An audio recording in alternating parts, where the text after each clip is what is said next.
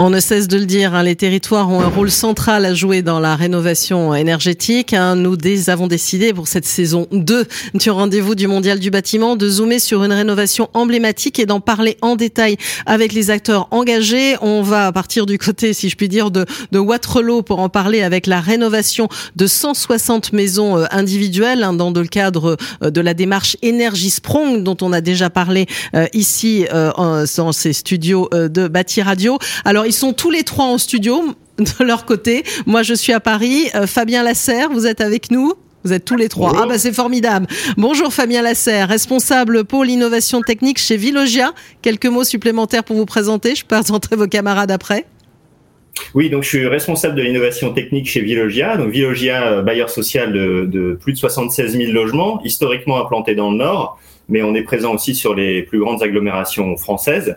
Euh, on a deux grands axes euh, au niveau de l'innovation. Euh, c'est réduire l'impact environnemental sur nos bâtiments et puis également assurer la transition numérique pour pour l'ensemble de la gestion de notre parc et de la construction de nouveaux logements. dans ce cadre, ben, on a on a travaillé sur les projets Energy Sprong dont on va parler tous ensemble. Exactement. un excellent exemple. Parfait. C'est pour ça qu'on voulait vous, vous citer. Alors c'est très bien, vous avez travaillé ensemble, vous êtes ensemble dans le même endroit. Myrtille Allard, bonjour. Vous êtes architecte hein, de ce chantier euh, chez Redcart Architecture. Quelques mots pour vous présenter là encore? Oui, bonjour à tout le monde. Donc euh, Myrtille Allard, je représente l'agence Redcat Architecture. Donc euh, je suis chef d'agence là-bas et j'ai participé en tant que chef de projet au premier Energispong français AM et là actuellement au, au de Waterloo qui concerne 160 maisons. Parfait. Et donc le troisième intervenant, Rodolphe Debord, bonjour, qu'on a déjà eu le plaisir d'accueillir ici euh, dans cette émission, directeur innovation et développement durable de Rabot du Tilleul. Allez là encore quelques mots pour vous présenter.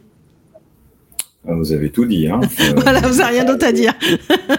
voilà, ben moi non plus. Euh, bon, ben merci d'être venu. C'est un, c'est un magnifique euh, projet Waterloo euh, et stratégique pour Rabolutiel Construction et à mon avis stratégique pour le territoire français. Euh, puisqu'on a 160 familles qui sortent euh, du risque de la précarité énergétique mhm. grâce à ce projet. Et il faut pas l'oublier, voilà. Donc euh, c'est très bien qu'on en parle beaucoup. Exactement. Donc on va commencer à le détailler. Je vais repasser la parole à Fabien Lasserre pour que vous puissiez en dire un peu plus. Donc c'est sur ces 160 maisons euh, individuelles à, Waterloo. Alors normalement, euh, c'est fin avril la livraison, c'est ça? Donc on est pile dans l'actualité, c'est ça à peu près? Exactement. Là, on est sous la neige à Lille. Donc, à Paris aussi, ça floconnait. Je pense que nos locataires sont extrêmement contents d'avoir euh, des bâtiments à énergie zéro maintenant. Euh, les, autres voisins vont être jaloux et euh, ce qu'on souhaite faire, c'est qu'ils soient jaloux le moins longtemps possible et qu'on puisse faire rapidement tous ces travaux sur l'ensemble de notre patrimoine, qui est traitable de cette manière.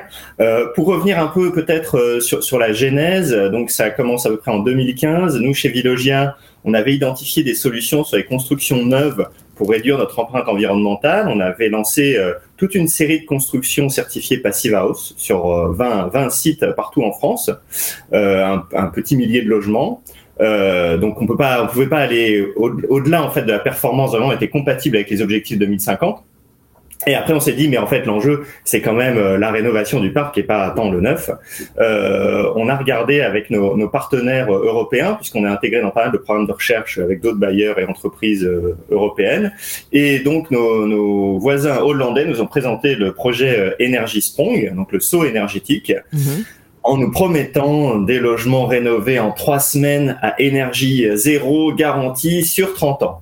Donc c'était un peu le graal absolu de, de tout maître d'ouvrage qui se respecte. Euh, même en étant responsable de l'innovation, j'y croyais qu'à moitié. C'est pas bien, mais je l'avoue quand même. Voilà.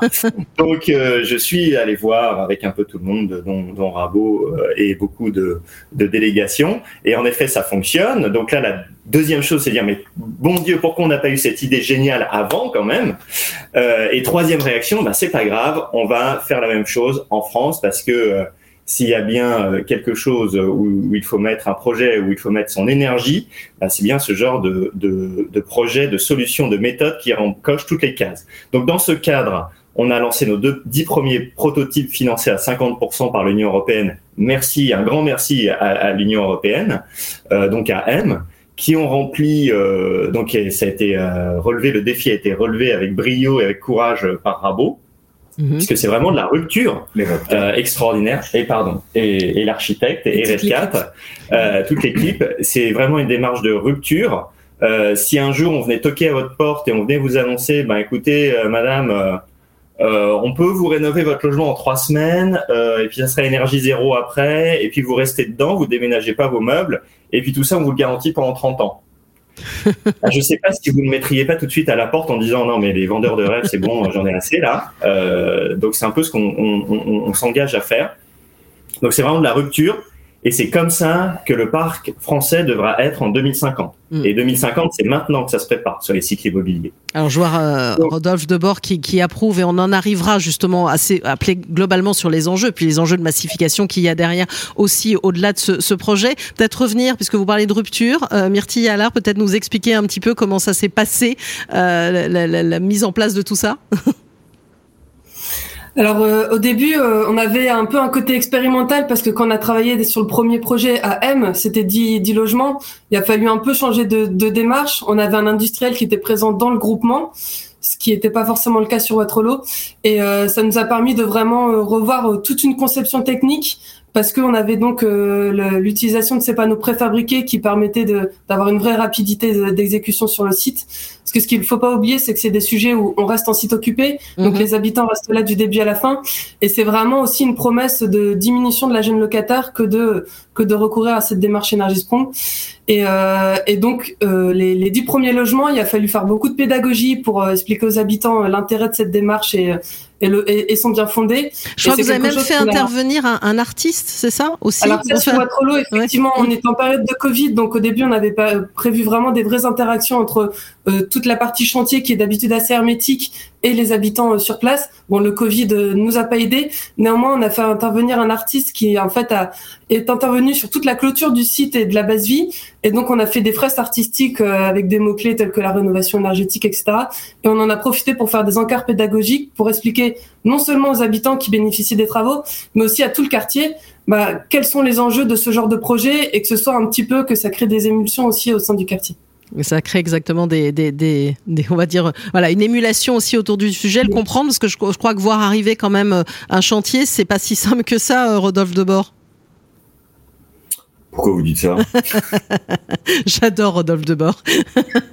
non, mais c'est vrai qu'on peut se poser la question de se dire, je vais avoir un chantier, je suis chez moi, je vois des façades, enfin bon bref, euh, qu'est-ce qui se passe? Non, mais c'est sûr que c'est jamais simple, hein, euh, voir arriver un chantier, mais celui-là, il est quand même exceptionnel. Et entre le fait de savoir, enfin j'imagine, je me mets en empathie là par rapport aux résidents, mais le fait d'être sur un site exceptionnel, de le voir communiquer de manière euh, artistique et culturelle sur son quartier, d'écouter sans peut-être trop y croire les espoirs euh, de transformation de, de son bien, peut-être que les, les, gens de Waterloo, ils sont allés visiter les maisons M parce que les maisons à M qu'on a faites deux ans auparavant, elles sont terminées et les locataires, ils sont ravis. Hein. C'est devenu les stars du quartier, je pense. Donc, euh, donc peut-être que quand même, ça rendait le, le, sujet un peu plus facile. Après, on a fait euh, par rapport à M10, euh, il y a eu des gros progrès en matière de, de, de, gestion de chantier. On a mis en point, en, en tout cas dans l'entreprise générale et avec tous les sous-traitants, une technique inspirée de l'industrie automobile, hein, directement inspirée de Toyota, qui s'appelle le Lean Chantier et ça nous a permis de faire un chantier, euh, en tout cas de notre point de vue, beaucoup plus rapide et beaucoup plus efficace que ce qu'on faisait auparavant euh, chez Raboutiel Construction. Euh, on a, Donc vous, ça vous a fait progresser aussi, c'est ça Ça vous a fait progresser, j'allais dire, dans vos méthodes. Ça nous a forcé à progresser. Mmh. Et, et, surtout que le lean était présent dès la conception en fait. Mm-hmm. Donc euh, ce qui a surtout été un peu inédit, c'est que dès la conception en phase euh, avant projet, on a mis tous les acteurs de, de, du projet autour de la table. Et quand je dis tous les acteurs, c'est les entreprises, la maîtrise d'œuvre, la maîtrise d'ouvrage, mais aussi les concessionnaires qui sont un point qui est souvent euh, litigieux dans, dans, ce genre de projet où on peut pas se permettre des décalages d'intervention. Et donc, ça nous a permis de vraiment avoir une efficacité et de, de, de pouvoir positionner des jalons qui ont été très importants de la conception jusqu'au chantier. Et, euh, et c'est bien la contrainte. Enfin, dire sans ce progrès-là, le projet il sortait pas, hein, parce qu'il est ric-rac d'un point de vue économique. Autant sur M10, euh, tout le monde, je pense, a perdu de l'argent sur le projet. Euh, on peut le dire sans problème. C'était dès le départ, euh, enfin, de l'argent par maison de manière significative. C'était le deal de, de, départ. Mais les industriels sur leur prototype, ils perdent toujours de l'argent. C'est jamais rentable un prototype. Et M, c'était un prototype. Autant là, sur 160, des sociétés de notre taille, on pouvait pas se le permettre. Donc, il fallait qu'on s'en sorte. Et pour s'en sortir économiquement et pour atteindre les performances drastiques mais utiles d'énergie Sprong, eh ben, il fallait qu'on réussisse. Et donc, il n'y a que l'innovation qui nous permet de, de, de changer les choses. Et l'innovation, l'une des innovations qui nous a amené au succès, c'est cette organisation Lean. Euh, Myrtille a parlé de, de toute l'organisation. J'ajoute, moi, qu'on a aussi mis dans la démarche Lean les occupants. Mm-hmm. Euh, parce que quand la façade elle arrive le lundi matin, eh ben, il faut que l'occupant il soit là le lundi matin. Il n'est pas question qu'il soit pas là. Et vous lui donnez une heure précise de livraison oui. Je, oui, oui, je vous ah, taquine. C'est pas, c'est pas un créneau 8h 18h. non. En bah. fait, c'est ça aussi qui est étonnant, c'est que les façades, en, en, une demi-journée, une, maison entière est complètement changée au niveau de l'image. Enfin, vraiment, quand on rentre du, le matin et qu'on repart le midi, la, la façade n'est plus la même. Ça donne envie d'aller voir. Ça donne envie d'aller voir quand vous faites ça, parce que c'est vrai que c'est difficile à concevoir. Donc c'est. N'hésitez pas à regarder sur internet, il y a beaucoup de vidéos. Euh, je pense que Rabo mmh. et Vilogia ont, ont, ont, mis des vidéos et c'est vrai que c'est très étonnant cette pose, cette rapidité de pose de la façade préfabriquée. Mmh. Ce, qui était, ce qui était intéressant par rapport à ce qu'a dit Rodolphe Debord au début sur l'acceptation des, des locataires, c'est que c'est les locataires de M qui ont dit mais nous on peut venir témoigner, on peut venir rencontrer ah les locataires de Watrolo pour leur dire que c'est bien s'ils ont peur parce que nous aussi on avait peur parce que tout le monde a peur d'un chantier. Moi j'ai peur du chantier dans la salle de bain qui doit être fait. Donc euh, voilà. Euh, et Voyez Rodolphe. pour, pour, revenir cette, euh, sur, sur cette rapidité, euh, oui oui sans blague c'est pas on n'est pas dans on va la poser un peu plus tard cette façade etc c'est vraiment, enfin, unique. C'est un chantier à ciel, ouvert. C'est un millier de panneaux qui sont posés. Euh, les façades sur rue, les toitures, tout ça est industrialisé, pardon, euh, et a été fabriqué, transporté. Donc il y a des flux de marchandises. C'est posé euh, en deux heures. Il y a une demi-façade qui est posée. Donc on prend les rendez-vous. Euh, Monsieur Martin, euh, là, ce matin, c'est votre façade. Euh, après, c'est votre toiture juste après. Euh, donc, Madame Dupont, donc l'après-midi, c'est votre façade. Demain, c'est votre toiture, etc. Et c'est comme ça sur les 160. Donc il faut vraiment pas se tromper et c'est une organisation complètement différente avec l'utilisation aussi de données numériques, de flux numériques et sans ça, ça ne fonctionne pas. On n'arrive pas à cette promesse de rapidité. Le chantier, il a été fait en 15, en 16 mois. Le, originalement, le contrat il était sur 15 mois. Traditionnellement, un chantier comme ça, on devrait le faire entre 25 et 30 mois. Mmh. Euh, et malgré le Covid, malgré le stress, oui, c'est ce que j'allais vous dire. On a eu un mois de décalage seulement, mais c'est ça, c'est extraordinaire. Alors avec un vrai enthousiasme, je vous interromps, Myrtille, c'est compliqué. On est, vous êtes d'un côté, moi de l'autre. Avec un vrai enthousiasme, mais euh, Rodolphe Devor l'évoquait quand même. Il y, a, il y, a, eu un coup quand même derrière tout ça. Bah, euh, oui, Fabien Lasserre. Oui, oui, bien, sûr, quoi. oui, bien, sûr, bien sûr. Ah bah ça, c'est sûr que le, le souci, c'est le coût. Mais euh, ce que disait Rodolphe Debord est, est juste. Nous, nous, ce qu'on nous a dit quand on a lancé chez, chez Vilogia, quand on a lancé les premières opérations de M, donc euh, on a été euh, lauréat d'un projet européen subventionné à 50%, les maisons elles valaient, euh, euh, elles ont été vendues à 120 000 euros et je pense que ça a coûté beaucoup plus aux différentes entreprises et il y a vraiment eu un volontarisme qu'il faut souligner par rapport à cela.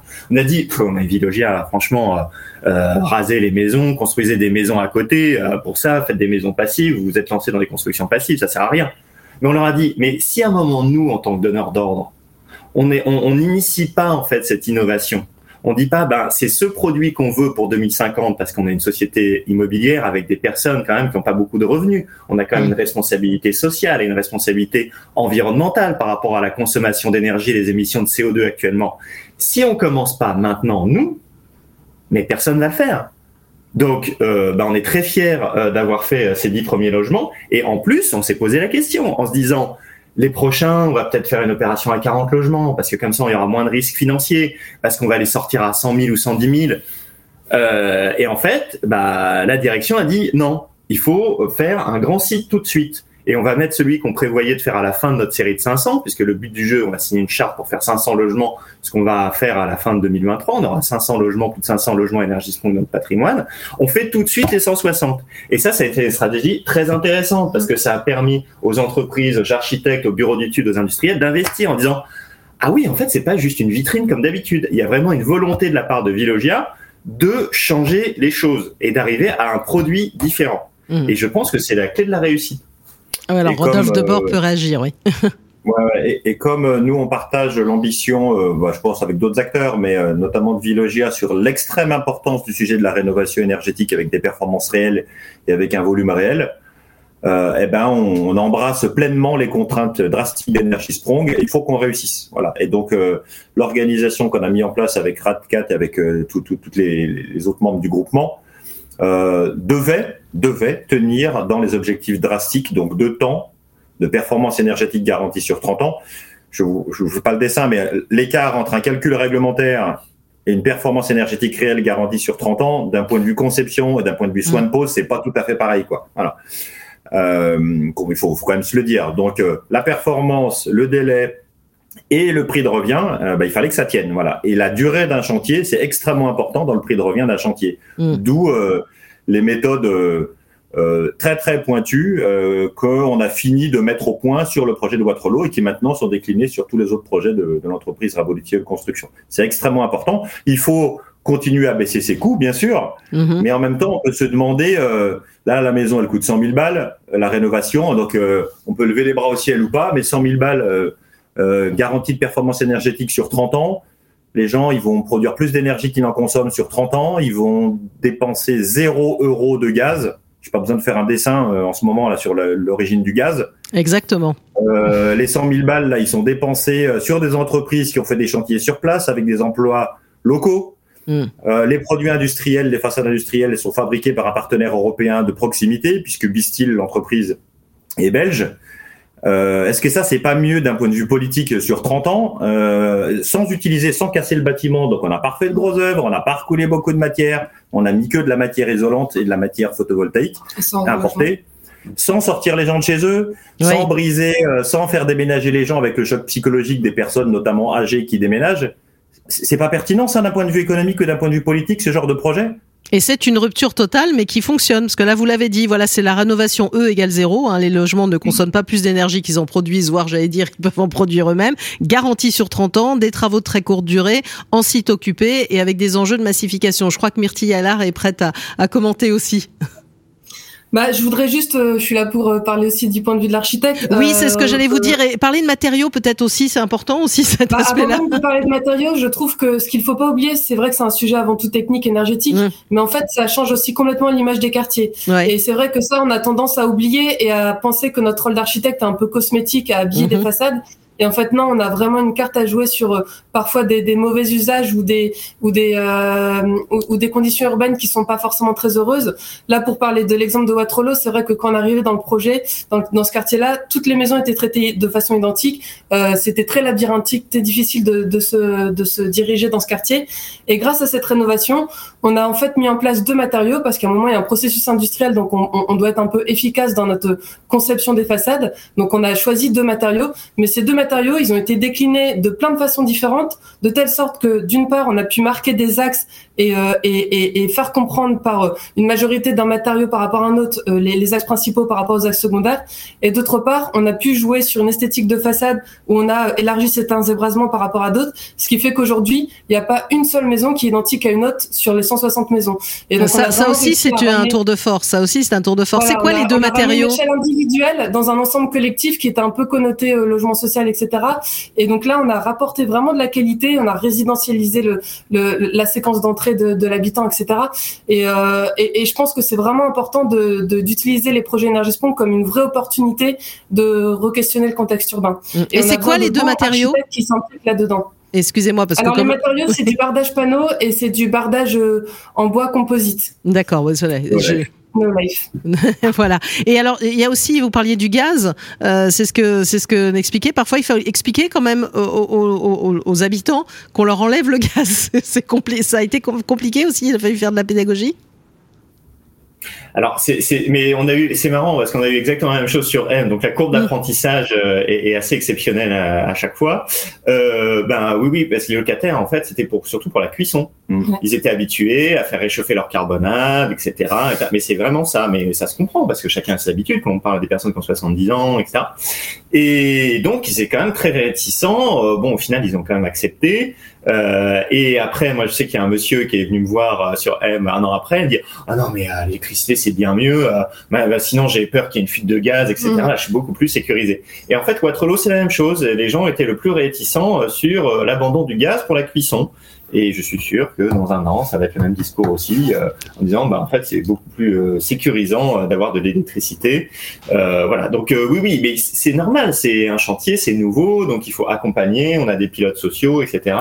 Il y a des gens qui vivent dedans. C'est leur habitat, c'est pas du tout comme du bureau, mhm. c'est là où il y a la famille, le foyer, donc il faut un peu de, de psychologie et, et beaucoup d'empathie pour se mettre à la place euh, des gens. Mmh. Et puis c'est planifié, vous voyez cette transition là, c'est un projet euh, mené avec un maître d'ouvrage euh, qui dure qui dure longtemps. Il n'y a pas de il n'y a, pas de brutalité exogène, c'est quelque chose qui est planifié avec les résidents. C'est pas comme si le prix du gaz doublait pour une raison ou pour une autre, ou que si on était coupé en approvisionnement pour une raison ou pour une autre. Là, on s'organise ensemble pour pouvoir le faire. C'est quelque chose qu'on planifie. Mhm. Vous voyez la nuance? Je, vois tout à fait la nuance. Et alors, Rodolphe Debord, je reste avec vous aussi. Vous avez parlé du, du lean, hein, de la méthode aussi, comment elle a changé beaucoup de choses. Euh, mais bon, vous vous dites quand même garder un peu de traditionnel, c'est pas mal? Mais le lean, c'est du traditionnel. D'accord. Le lean, c'est une méthode. Donc, euh, sur, sur le chantier là, mhm. le lean nous a permis de gagner beaucoup de temps et de déterminer euh, spatialement et à la demi-journée quels travaux on allait faire où sur l'intégralité du chantier chaque jour, chaque, chaque demi-journée. Il y a des photos qui circulent aussi sur Internet que, que vous pouvez voir là-dessus. Il se trouve que les façades sur rue, on pouvait les poser avec les façades préfabriquées, donc qui ont été installées sur une méthode Lean, qui d'ailleurs pouvait embêter euh, notre euh, notre partenaire façadier parce qu'il avait bien envie, comme tout le monde, de faire du stock sur les chantiers et la méthode Lean interdit le stock. Mhm. Voilà, donc euh, c'était flux tendu. Et puis sur l'arrière-cour où les gens avaient vécu depuis des années et des années, c'était approprié l'arrière-cour. On a décidé tous ensemble, maîtrise d'ouvrage, architecture et nous, qu'il était moins difficile de le faire avec des échafaudages traditionnels. Donc avec le même niveau de performance énergétique, mais avec euh, une esthétique euh, architecturale différente et avec des temps de pause bien différents. En gros, pour faire une arrière-maison en tradi, il faut trois jours, alors qu'on met une demi-journée pour poser une façade en, industriel. Donc, il ne faut pas confondre là où est fabriqué l'objet qui est ensuite euh, apposé sur la maison. Ça, c'est vraiment la dimension, soit on le fabrique dans une usine, soit on le fabrique sur site et la méthode de pose, euh, est-ce qu'on le fait de manière euh, très organisée, très processée, ça c'est le lean, ou est-ce qu'on le fait de manière plus industrielle, un peu plus, pardon, ou est-ce qu'on le fait de manière plus artisanale, où, euh, où, on avance un petit peu au jugé semaine après semaine. Voilà. Là, on avait fait de l'indus et du traditionnel en technique de pose, et on n'a fait que de la standardisation lean en matière d'organisation. Mmh. Et on peut faire les deux. Alors, on peut même faire de la qualité architecturale en faisant ça. Et on peut même faire du lien social en faisant ça. On peut même faire de la performance énergétique. Et on tient les délais et on tient l'argent. On se demande pourquoi on le fait pas tout le temps, non? Bon, Vous êtes très enthousiaste. Il n'y a pas eu de pépins? Tout, tout s'est très bien passé alors? Bah, Bien sûr qu'il y a eu des pépins. C'est la vie. Hein. Bien sûr. C'est la vraie vie. Il y a des trucs qui tombent. Il y a des gens qui se blessent. Bien sûr qu'il y a des pépins. Il y a des gens qui sont en retard. Mais euh, c'est l'organisation. Et comme on est sur un projet d'innovation, c'est le fait que l'équipe euh, s'entende bien. Hmm.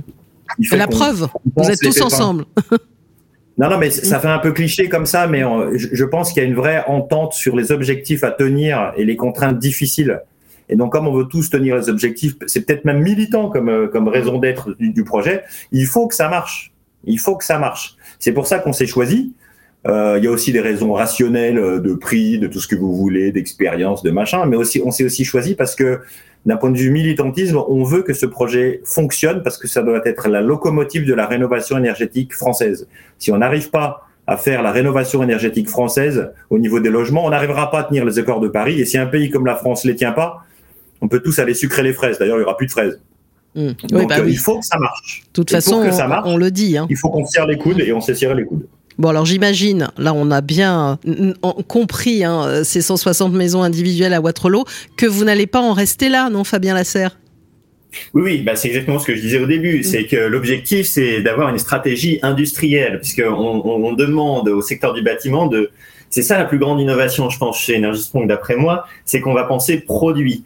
Euh, et, et, nous, en tant que maître d'ouvrage, on dit ben, notre produit pour diminuer les consommations énergétiques, pour être résilient au niveau des fortes chaleurs, etc., pour sortir du gaz, c'est ça parce qu'on sait que c'est complètement compatible en 2050. Donc une production, enfin euh, une énergie zéro sur l'année pour les bâtiments avec une garantie derrière. Donc nous, une fois qu'on a ce produit, on se dit, bah, le but du jeu, on a identifié à peu près 8, 8000 logements euh, qui sont traitables de cette manière en individuel et en petit collectif euh, sur l'ensemble de notre parc, qui sont traitables d'une manière simple, puisque là, on choisit spécifiquement des logements dont l'architecture est quand même assez cubique, pas très mm. compliquée. Si on avait commencé à mettre avec des modes des natures extérieures, des chiens assis, etc., on, on commence pas l'ascension de l'Everest par la façade nord. Quoi, hein. euh, donc ça, c'est des choses qui sont facilement traitables. Donc là, actuellement, on a fait nos, nos 10 logements. Il y a les 160 logements qui vont être livrés. On est en cours de chantier sur les 32 logements collectifs. Euh, donc énergie zéro aussi euh, complet sur 32 logements à Roubaix. On a un marché qui a été signé avec euh, Bouygues aussi sur 207 logements en maison individuelle euh, à Waterloo également, non à M pardon également. On a lancé un autre marché sur 120 logements, donc on va arriver à plus de 500 et maintenant on réfléchit à comment industrialiser encore plus en fait le reste de nos logements, nos milliers de logements le but du jeu, c'est que cette méthode s'applique au maximum. Moi, je, ce que je voudrais aussi, c'est développer qu'on peut pas faire d'isolation par l'extérieur, utiliser ces principes lignes numériques, parce que c'est ça la clé du succès. C'est pas la mm. façade magique, le, la clé du succès. C'est la méthode industrielle et l'approche produit et d'amélioration continue. C'est ça sur des logements, des maisons, des, des, maisons de vie de 1930 euh, que je peux pas isoler par extérieur et que je vais isoler par l'intérieur euh, ou en arrière-cour. Donc c'est ça les nouveaux axes. Et le but du jeu, c'est vraiment une transformation sur quel produit je veux pour rénover tous les logements avec une compatibilité 2050. Myrtille Yellard aussi, hein, j'imagine que belle expérience et vous continuez sur d'autres projets? Bah, tout à fait. Chez Redcat Architecture, on est convaincu de, de, de l'enjeu pour atteindre la massification de la rénovation énergétique. Donc, on est, on, est amené du coup à répondre à des projets là dans les pays de la Loire. Euh, on va bientôt euh, mener le premier chantier euh, de logement collectif. donc donc il y a beaucoup de beaucoup de projets à venir en énergie Sprong parce qu'on pense que c'est une démarche qui est vraiment très importante. Alors le mot de la fin pour vous, Rodolphe Debord? Il reste encore une grosse semaine avant les élections présidentielles et si tous les candidats veulent visiter le site de Waterloo, qui est un site exemplaire sur la rénovation euh, et sur la transition écologique française, eh bien, bienvenue. On peut facilement le faire. Voilà, on va leur transmettre vos coordonnées, c'est ça semaine, donc euh, pourquoi pas Voilà, c'est ça le mot de la fin. C'est le plus beau projet de transition énergétique de France, Énergie Sprong.